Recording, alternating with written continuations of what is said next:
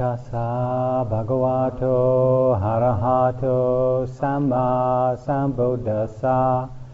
Namo Tasa Bhagavato Harahato Samma Sambo Dasa. Namo Tasa Bhagavato Harahato Samma Sambo Dasa. Homage to the Buddha, the blessed, noble, and fully self-enlightened one. You may find it useful this evening to have the dependent origination in front of you, the chanting that we do, you know, because I mean to go through that and make sure so I can explain it.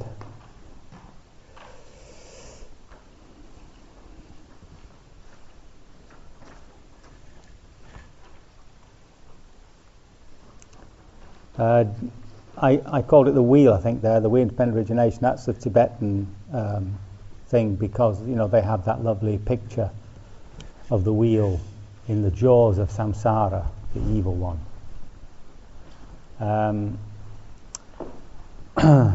But it's just dependent origination, right? In other words, things arise dependent on something else.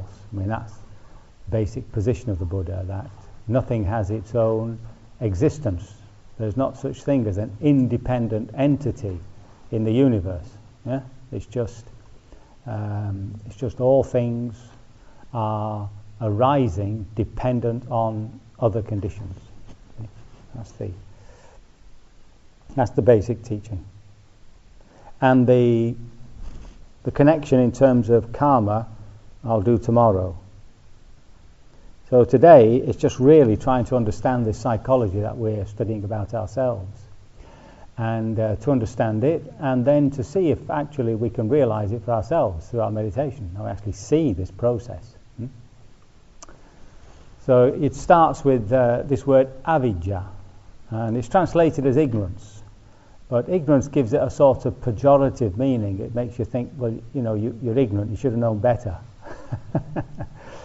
But it's the better. It's basically a not knowing, not knowing. I did find a word which expresses just not knowing. It's nescience, but nobody knows it, so there's no point in me using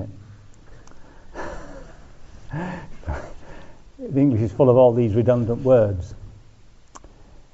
So this avijja, not knowing. See, what's it referring to? What is it that doesn't know? See. In the Theravada tradition, the southern school of Buddhism, there was kept to the original Buddha's approach about what was, you know, what is the experience? See, what is the experience? As Buddhism developed, the question shifted slightly as to, well, what is it that knows what is it that has the experience? And so the psychology shifts then, you see, and we get into a more metaphysical psychology that includes a consciousness which doesn't belong to this realm of existence, right? That's Nibbana, you see. But in the Theravada school, the southern what they tend to term these days as southern Buddhism, as opposed to northern Buddhism, to get away from the prejudice of you know, that there is between these two schools. The accent is more on the actual experience of Nibbana. However, when it comes to this word, avijja, not knowing, it's obviously something that doesn't know. It's not a blank nothingness out of which conditions arise. There is a not knowing. And the closest we can get to that sort of understanding is birth. So at birth, I mean, what do we actually know? See, we've come with some baggage, if we're to believe rebirth, you know, having come from a former life. But in terms of that moment, whether it's within the womb, coming to some sort of awareness, suddenly hearing mother's heartbeat, I don't know, or whether it's when you're actually born and you take and suddenly you're out there, taking your first very painful breath, I think. At some point, we can say that this child knows nothing. Huh? We can agree on that, can we? To a certain extent. So then, of course, all the stuff piles in. Parents, society, education, all that sort of stuff. And the child comes to know. But at that point of avijja, that not knowing, you see, there is right there at the beginning an association. There's an identity. So when that child cries, it's me that's crying. When that child's happy, it's me that's happy. So there's no distinction in the child between the I, which is experiencing thing, and the experience. As far as we understand, not until the age of 4 or 5 months, it seems, does a child actually create its first object out of this mass of sensation that it's experiencing. And suddenly something separates out. I mean, obviously, your mother comes out. And from then on, the child objectifies the world, so that, I don't know what age that gets to, but maybe somewhere around between 2 and 3, the child knows there's a world out there, and I'm in it, I'm here, you see.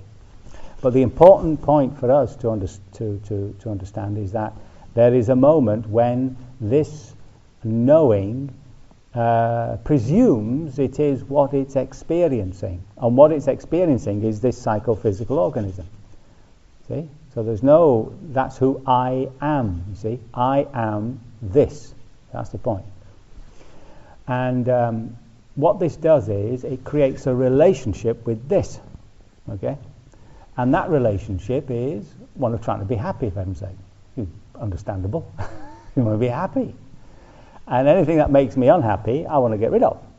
So right there, within that first relationship, that first hazy sense of who I am, we're not talking about a concept here, we're not talking about words. There is an immediate knowledge that some things are painful and some things are unpainful. And that when things are painful, I don't like it, and when things are painful, I don't like it, and when they're pleasant, I do. Even if it's not at a language base, it's at that sort of fundamental animal base. I mean, an animal, even a primal animal, knows when it's suffering and when it's not suffering. Huh? Even a worm, if you prod a worm, it curls up, doesn't it? It's not doing that for fun, is it? It's not. It's sort of suggesting, we can't get into the head of a worm, I know, and it's all meant to be, the pathetic fallacy and all that, but the fact is they had this in a magazine that I get called The Week, which sort of collects all the news from all the newspapers. It's like a leech, really. It sort of lives off of the newspapers, but it's really but it's very handy because it puts all these opinions for you there, The Week, and it always has these reports occasionally from scientists. It always has a report from the science community, and one week it was proven without any shadow of a doubt by scientists in Canada that fish do not feel pain. The next week it was proved without a shadow of a doubt by scientists, I can't remember where, that fish do in fact feel pain. So how they work this one out anyway. So here we have this not knowing, this awareness, this consciousness. It's difficult to find a word, and probably the best word is the knowing. Knowing that is, it's a sort of what we call a gerund, isn't it? Which is a verbal noun. So it gives us the idea that it's not an object but a process, the knowing. Yeah? I rather like that. You see that in the literature. And I much prefer that word because it takes us away from the idea that it's something, right? Like an object in the universe. So it's a process, the knowing. And this knowing has made a mistake. See, that's the point. It makes a mistake, right? You can't say it's blameworthy. It's just made a mistake of believing it is what it's actually experiencing, right? And this creates this primary mirror image that I was talking about yesterday of the self. This knowing feels itself within the psychophysical organism. It's a sense of presence. Yeah? You can get it now. If you're in a very silent place, you get a sense of your being here. See, that sense of presence. And that's often looked upon by traditions elsewhere or whatever as your soul, you see, because you've always got that sense of presence. You don't have it in sleep, of course, but when you wake up, there you are. See, here I am. See, every morning, here I am. And that sense of presence, which seems to be constant with me all the time, you see, constant, is what you might say my first object. I create myself. See, that's my mirror. And myself cannot be separated from what I'm actually experiencing. So that's another point too, you see. So if you ask somebody, well, who are you? They'll say, well, you know, I am my thoughts, I am my emotions, I am this, I am that. They describe themselves. So this I and what we experience are experienced as one of the same thing.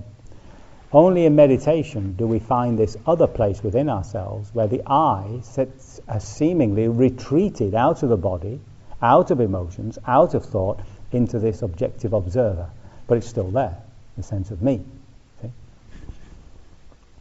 So that's what you might say is a fundamental delusion about me, about who I am, running under every moment of my life. It's always there, right? It's not always activated, but it's always there as a way of looking, a way of experiencing my life. It's always underneath there, and it rises up as the I am, which manifests later in this sequence. And because of this, dependent on this not knowing, you see, the delusions arise, and these delusions, these habits that we have, which are based on wrong understanding, are known as your sankhara. Okay, so that's the avijja pacha sankhara. Dependent on this delusion, this initial mistake, the avijja, this not knowing, we have created a whole mass of conditioning. Okay? And again, how we create that mass will become obvious. But important for us to understand is that running underneath our lives is this fundamental delusion. You see, that's my thumbs. And on top of that are our habits, our conditioning. Always running underneath at this unconscious subliminal level. See? And the thing is, we don't know how much of it's down there. See, that's why it's so horrific when you meditate. You find you've got all this stuff. And when you think you've got rid of it, you find more. And it's all down here. It's all down here in this psyche. So you've got these two things just running underneath our lives like that. See? Now, dependent on these sankhara, these conditionings, consciousness arises. Now, so how does that work, you see? Well, a consciousness, and this comes again later in the wheel, is based upon a sense base. Okay? So as soon as a sense base touches on something, as soon as I see a tree, I was walking around just recently, as soon as I see a tree, the photons hit the eye, fine, and all that sort of stuff, but it taps into this base I have around trees. And up comes my relationship to trees, dependent on all the trees that I've had a relationship with. Perhaps I ought to rephrase that. And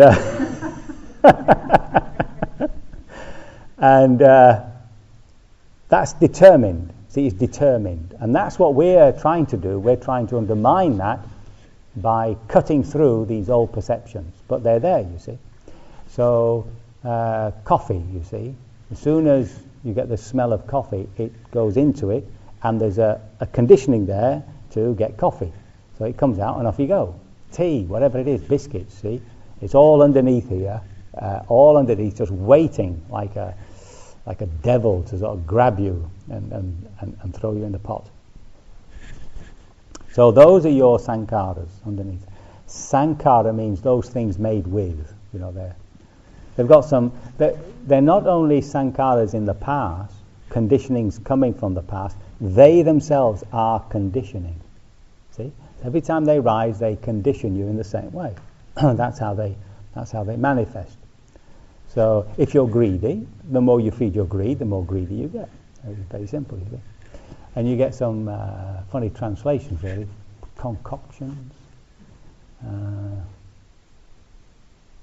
I mean, you'll see them translated there as volitional conditionings. And what that's pointing to is that what makes these conditionings is your will. So again, we'll make that clearer as we go along. But tomorrow, when we talk about karma, then that becomes a central concept. Okay? So you've got not knowing. We begin with a sort of non-culpable not knowing. We make a mistake. We create a self. We create the world. And this world is our habits underneath, the underlying habits, right? Which will make us see the world in a particular way. You've only got to think of being born in a different culture. Okay? It would be a different world, isn't it? So now, dependent on that and on this arises this consciousness, this cognition, right? So that's your basic awareness of things, right? So we're not talking here about this insightful intelligence. It's buried in that consciousness, but it comes out as a discriminative consciousness. You know this from that. You know what it does. You know where it's going. You know what it's for. It's that sort of understanding consciousness. They translate it as a discriminative consciousness. Now, dependent on vinyana, avijja, I'll forget myself now. Where's my bit of paper? Dependent on consciousness arises. Somebody help me. Have you got it? I always forget this. Nama Rupa, that's right, body and mind. I've got it. I was trying to think of the Pali. Vinyana Pacha Nama Rupa. Nama Rupa refers to your body and your mind. Now, you have to be careful here. The body here is the sense body. Of course, there is a physical body. Like your nails, you see. But what do I know of my nails? I know the shape, I know the feel of them, but I can't get inside my nail. Huh? I can't be my nail. Have you noticed that? And if you notice that when you cut it off, it's fine. But if somebody cut your hand off, it'd be completely different. So it's more in the sense of relating to our sense body, what we actually know through our senses of the body rather than the body itself. Although we can include that, because obviously, even if we don't know parts of the body, such as our hair, if you lose your hair, it can be a disaster. I can tell you that now for certain. So, nama, rupa, and in the Buddha's teaching, these are two different forms of energy. See, this is the thing: two different forms of energy. It's difficult these days in certain circles because everything's reduced to matter, but mind is of a different form of energy, and we can sometimes separate that in our bodies. For instance, if you feel angry, for instance, you may, in a really good moment of perceptions, separate out the body, which is quite burny, from the mind, which is a much lesser feeling, right? And this mind is it's just of a finer substance. I'll use the word, of a finer material, right? But remember, nothing here has any substance in itself. It's just a finer energy, for want of a better word. Now, this nama rupa, pacha nama rupa, there arises the six sense bases. Okay. Now, the six sense bases are important because they define this consciousness. So your consciousness is dependent on the sense base, right? The Buddha says. So, for instance, my eye consciousness is dependent on the eye, right? I can't have eye consciousness through my ears, no matter how much I try, yeah? Even if I had enormous powers, I don't think I could still see through my ears, see? So whatever consciousness I have must be dependent on the sense base. Now, the sixth sense base, remember, is the mind itself. And what that's referring to is the processes, the basic processes the mind has to perceive things. So, for instance, at the eardrum, there is only pressure. There is no sound, right? But these pressures are taken inward, and there's this whole process of turning that, what are basically contacts. If you were tap your finger like that, your thumb and finger together, that's what happens on the eardrum. See, there's no sound at all, but it's taken in and a sound is manufactured, And then it goes through the process of naming the sound, bell, and then it gives you a reason, alarm, see? And then it says, I've got to get up. See, so there's a whole process that goes on in the mind, which is all really to do with the mind base. Okay? So those are your six sense bases. And it's because of these six sense bases that we can contact the world. So that's your next step, the passa. Now the three things that we need to have contact. We need to have that sense base. We need to have an actual object to have sense of, and we need that consciousness. See? And what the Buddha says is, when those three are there, that's when you have a perception. Okay? And if one of them are missing, you don't get it. So if you're unconscious, you probably don't see anything. Yeah, you won't see the gorilla walking across your room. If you're in a room where there's no light, you've got your eyesight, you've got your consciousness, but you don't see anything. See? So those three things have to be there for a perception to arise. Inwardly, on the sense base of the mind, that of course refers to your memories, to your images, to your thoughts that arise out of this base of sankhara, right? This underlying base. And as we discover in meditation, once you stop controlling your life and just sitting, all sorts of stuff comes out of this dustbin, doesn't it? I mean, there's no reason for it. There's no reason within the heart. It just effervesces. So we've got to the point now of contact. Now it's the next stage where we begin to live in a dual world. And the dual world is those contacts that are pleasant and those contacts that are unpleasant. There's a whole range of contacts in the middle that the Buddha talks about as being neutral, but if you go into them and really feel them as they are, I think you'll see they tend ever so slightly towards being pleasant or unpleasant. Right? So there's a fundamental dual world we live in terms of our experience. What we're experiencing is either pleasant or unpleasant. And you'll notice that the word there is this Vedana. See? So remember, Vedana includes all the sensations, feelings, moods, emotions as we experience them in the body. That's Vedana. It's the felt sense of our lives, you see. And included in that, although it's not written into the actual process always, is the sanya, perception. So whatever we experience always has a mirror image at a conceptual level. And there's your memory. See? So every time you eat an apple, it goes into this memory block, and then every time you eat an apple, this memory comes onto the apple that you're eating. Right? Without sanya, then that wouldn't be possible. And that's your level of experience, you see, which is most of it is completely natural. I mean, if somebody stands on your foot, that's going to be normally painful. Yeah. If somebody offers you a sweet and you put it in your mouth, that's normally pleasant. So there's a certain base. Other things can be to do with our culture. I remember my teacher, who was Burmese, almost feeling sick at the sight of a marmite jar. Can't understand it. Mind you, if you've ever had their fish paste, then you know what life's about.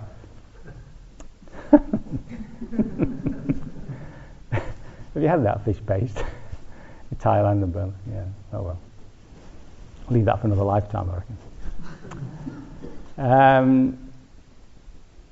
Some of it's cultural, like music. Some music we love because it's our culture. The music we find strange, and so on and so forth. These days tend to be a bit more multicultural. Food, all that sort of stuff. Also personal likings, things like that. So all that will have an effect at that visceral level of the body and feeling, right? Okay? Now, this is a really important point in the wheel, because what happens next is the cause of suffering. And the word that the Buddha uses is tanha.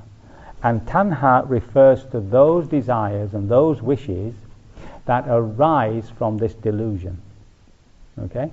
and it's arising out of that mass of conditionings. So when we go in for a meal, you see, part of it's quite natural to the body, the sense of appetite, but there's something else coming out of that conditioning base, the sankharas, where we've developed an enjoyment of, right, in the wrong sense, an attachment to food, something that we're trying to make ourselves happy with, right? And that's what you call a greed, huh? So, so when that food comes, you see, there arises the desire for more of that pleasure, and that's your tanha. And the tanha comes up and it wants to grab that vedana in a way to make it to satisfy itself. But the important point here is that at this point nothing's actually happened, nothing's actually been created. All this is the product of the past. So when I chew an apple and I get the pleasant sense base, that's to do with all past apples, plus the apple I'm eating, of course, yeah?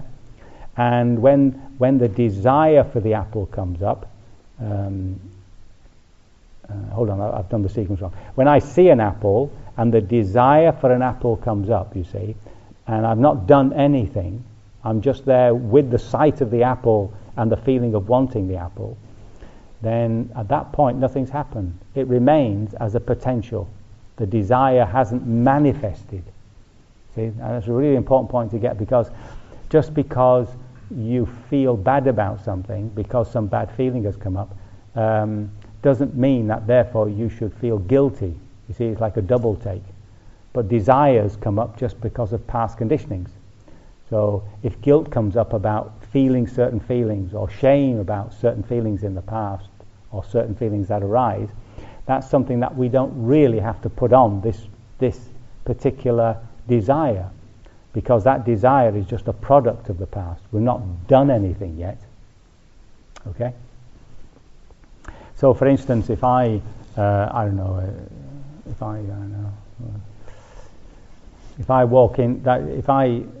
rule is to take only one biscuit, you see, and I'm standing in front of those biscuits and everybody's taking a bit and there's two left, you see, and I have the desire to take that extra biscuit, you see, this remains at the level of potential. Nothing's happened there, you see. And being a good yogi, of course, I allow that to arise and pass away. Now, I shouldn't feel guilty about that. That's just my conditioning. Every time I see a biscuit, I want it. That's fair enough. See? So at that point, the tanha, we have to understand that these are the products of past action. Right? For those of you who know your Pali, that's a vipaka. It's not a karma. It's not an act. It's a product, you see. So here we have a pleasant feeling arising because of some perception. Yeah, the biscuit, and here we have the desire to take it, right? And at this point nothing's happened. Now you can see, if I can hold that position and wait for this to die, wait for this to fade away, you see, what's it come out of? It's come out of these sankharas, these underlying conditionings. And in allowing it to fade away like that, I'm undermining the power of this conditioning, this desire for biscuits. See? So there's your renunciation. That's what renunciation means. It means to let go of a desire in order to undermine a certain unwholesome conditioning. Okay? So there's your upadana. There's your tanha. If, by misfortune, by a moment of mindlessness, I attach to the desire for the biscuit, you see, then the I comes in. So it's want I. See? Now at that point, when I've identified, when I'm lost in the desire, it's almost impossible to jump out of it. Before you know it, you've grabbed that biscuit. But then it's too late, you've done it, you see. So you may as well eat it. You've committed the sin. You see, that's it, you've done it, you see. Of course you could put it back and there will be forgiveness. But but at that point, you see, where it turns into an action. So this upadana means grasping, the I. So our sequence is, I want a biscuit. But the actual psychological sequence is, biscuit, want I. If it were I want a biscuit, there'd be no escape. You wouldn't be able to escape, because the identity would be immediate. It's the very fact that identity comes last that you can cut into that process and allow these desires to pass away. So what you're identifying when you do that is, of course, with the wisdom inside you and not with the greed. See? Even so, we should beware of the biscuit. So then, after that upadana, there is some sort of empowerment. Right? Something goes into the desire which manifests an action. And that's bhava, that's becoming. Right? Bhava is the same as kamma, an action. It's the same as chaitana, the will, because at this point there's some sort of fuel, some sort of energy goes in there which brings what was potential into an actual. Now when you're doing walking meditation, just stand there for a minute and say, intending to walk, you know, and you can feel there's an intention to walk, but nothing happens.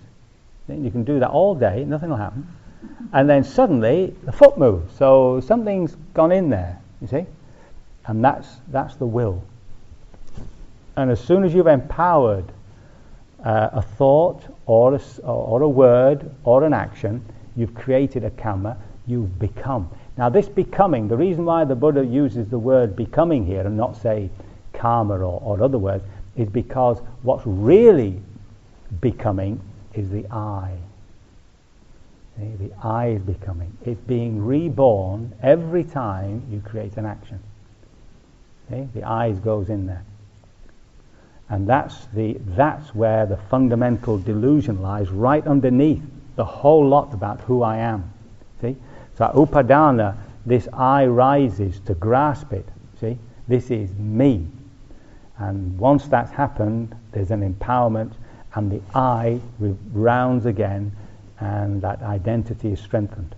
See? Now at this point, you get birth, aging and death. So the dependent origination is written as though it were three lives. That would be the sort of traditional way of teaching it. So the ignorance, the delusion and the conditions are all in the child being born, and then you pass through everything that we've described throughout lives, the wheel turning and turning and turning, and then in the next life you go through the whole process again, birth, aging and death. But for a meditator and for the more spiritual side, the Buddha is obviously really pointing to this present moment. This present moment has all the not knowing, the ignorance and the potential right here. There is this constant process. When I say constant, it's obviously not constant, it's not continual, because it's not there when you're asleep. It's not there when, for instance, you're behaving in a wise way. Okay? At least the sankharas, the unwholesomeness, is not there when you're when you're acting in a wise way. But this fundamental sense of self, that's always there somewhere. You see, it's always there somewhere. And then there's this: the action, the actual action, has a beginning, has a process, and has an end. That's your birth, aging, and death. And that to a meditator, that to us as meditators, as seeking liberation from this circle, that makes much more sense to us, because that tells us we can become liberated right now. See, you don't have to wait ages and ages. So that's the dependent origination in its forward movement, or in its positive. That's a funny thing to say because it's getting worse. In its negative movement, where it's getting better, right, is when you start undercutting that process. And there are 2 points where you undercut it. At that point of desire, wherever you see a desire which is unwholesome, unskillful, not virtuous, if you can just hang on in there and wait for it to pass away, then these sankharas, these conditionings, are being undermined, and slowly, eventually, in time, all these kilesa, all these defilements are taken out of the system. At the same time, there's the goodness, all the love, the compassion, sympathetic joy, generosity, all the beautiful virtues begin to enter into that space. Right? So remember, in this process, nothing is destroyed, it's transformed. So where we see selfishness, when that selfishness disappears, it naturally moves to generosity. See, where you see cruelty, it naturally moves to compassion. Right? It helps to push it along a bit with little exercises, but but it's a natural process. A natural process. So that's what's happening at, shall we say, a more obvious level, where we are changing ourselves by the simple process of not feeding into those desires we see as unwholesome, and feeding those desires we see as wholesome. And you couldn't get simpler, really, could you? True? Absolutely. Underneath this, there's this ignorance, right? This not knowing, and this is where the vipassana strikes home, you see, because vipassana is right here where this fundamental delusion lies, and it lies in these three particular perspectives, that somehow there is some sort of continuity, some sort of substantiality about my life and who I am, you see, and that impermanence, you know, beginning to really grasp impermanence, that actually things are not just changing. It's not like you get a piece of clay, mess it up and make a sauce, you know, make a cup and then make a saucer. It's actually moment to moment, and each moment has to collapse entirely before the next moment arises. See? So we're actually living in a process of living, dying, living, dying, living, dying. That's the way, the radical impermanence taught by the Buddha, right? The second one is, of course, the psychological problem, which is where we experience suffering, and that's to see this dukkha, this unsatisfactoriness, and that's what this wheel points to at that level of desire. Okay, so we're undercutting deep down when we're actually also working with desire. Okay, and the third one, is. The not-self, which is this primal mistake we've made about who we are, this identity. Okay? And of course, in our meditation, we're constantly pushing stuff out to look at it. So whereas one side may have been certain that I am the body, especially as a child, I'm now not so sure. See? Whereas one side would say, you know, I feel, you know, looking at them, who's feeling what, you know? Where once I would say, I think, I am, I think therefore I am. Well, how can it be if I'm looking at it, if I'm aware of it? See? So this disconnection is actually a relocation. We're relocating constantly backwards into this other place that we call the observation post, the observer, the feeler, the experiencer. But even here, to our astonishment, we find me. See, I'm still there. I'm the observer. I'm feeling, I see. So obviously this goes deep, and I find that I can't jump behind that. The only way I can jump behind that is by falling asleep, and then I completely disappear for a while. But you can't get rid of that last me. You try. See, every time you think you're going to get rid of it, you find another me getting rid of that me. So it's impossible. You're into a mirror image, which is like you can't get beyond it. So that's why, see, this is the sheer genius of the Buddha, you see. He says, don't try. What are you trying that for, you see? It's a waste of time. Rather, place your attention on the object, you see. Place your attention on the object. Bypass that sense of self, you see. And very slowly, one begins to experience life without this sense of self, in little blips and blobs, you see. And that's what I'm referring to when you have these moments of absorption, you see. Again, I use that word because I can't think of another one. However, having said that, if you get to a point where the body is absolutely still and the mind is stopped, yeah, like there's no thoughts, and the heart's very calm and there's a complete peacefulness, and as you're watching the breath, which is the only thing that's left, there comes to you this very strong sense of self, a sense of presence, a sense of the observer. Now the feeler. So turn your attention onto that, with not the idea of trying to get rid of it or anything. Just turn your attention onto that sense of presence and find out how that's being manufactured, because that can't be you. That's also an object that you're aware of. Huh? If you're aware of something, it can't be what is the actual awareness.